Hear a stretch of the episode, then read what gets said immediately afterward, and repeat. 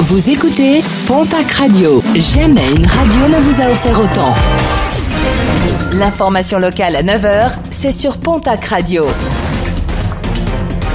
Bonjour Jean-Marc Courage-Sénac. Très belle journée à vous toutes et vous tous. À Anglette, un homme retrouvé mort après une noyade plage des Sables d'Or. Les sapeurs-pompiers nautiques équipés d'un jet ski ont réussi à ramener le corps vers la plage mais n'ont pu le ramener à la vie.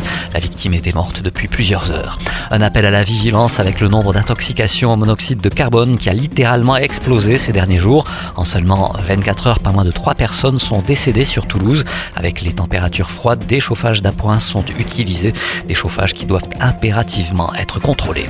Aujourd'hui, nous parlons des termes de barrage, des termes qui doivent pour leur avenir se diversifier.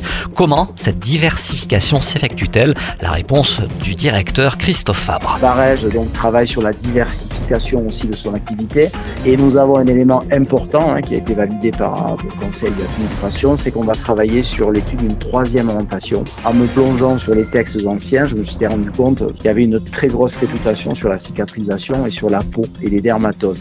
Et il se trouve que donc donc, euh, euh, on, est en train de travailler avec euh, un laboratoire grenoblois, Teams, qui est affilié au CNRS, sur une troisième orientation dermato, puisqu'aujourd'hui, il y, a, véritablement les bienfaits de l'eau thermale, particulièrement de Barzone, mais celle de Barège aussi, sont revendiqués depuis, depuis des lustres dans la vallée. Et, en parallèle, L'ancien directeur vendait l'eau thermale à et on s'est rendu compte qu'au final, aujourd'hui, l'eau thermale de Barège euh, se retrouve dans plein de produits euh, de la gamme d'Hermorins, des, des pharmacies Lafayette. Donc, à ce jour, dans 300 points de vente en France, on trouve des produits cosmétiques euh, qui sont à base d'eau thermale de, de. Et ça, je pense que c'est très, très important de, de continuer à travailler sur cette diversification. Rapidement, un mot de sport et de rugby avec le match avancé de la 14e journée de Pro D2. Un déplacement pour le Biarritz Olympique qui affronte ce soir l'équipe de Béziers. Coup d'envoi de la rencontre à 21h. Match retransmis sur Canal Plus Sport.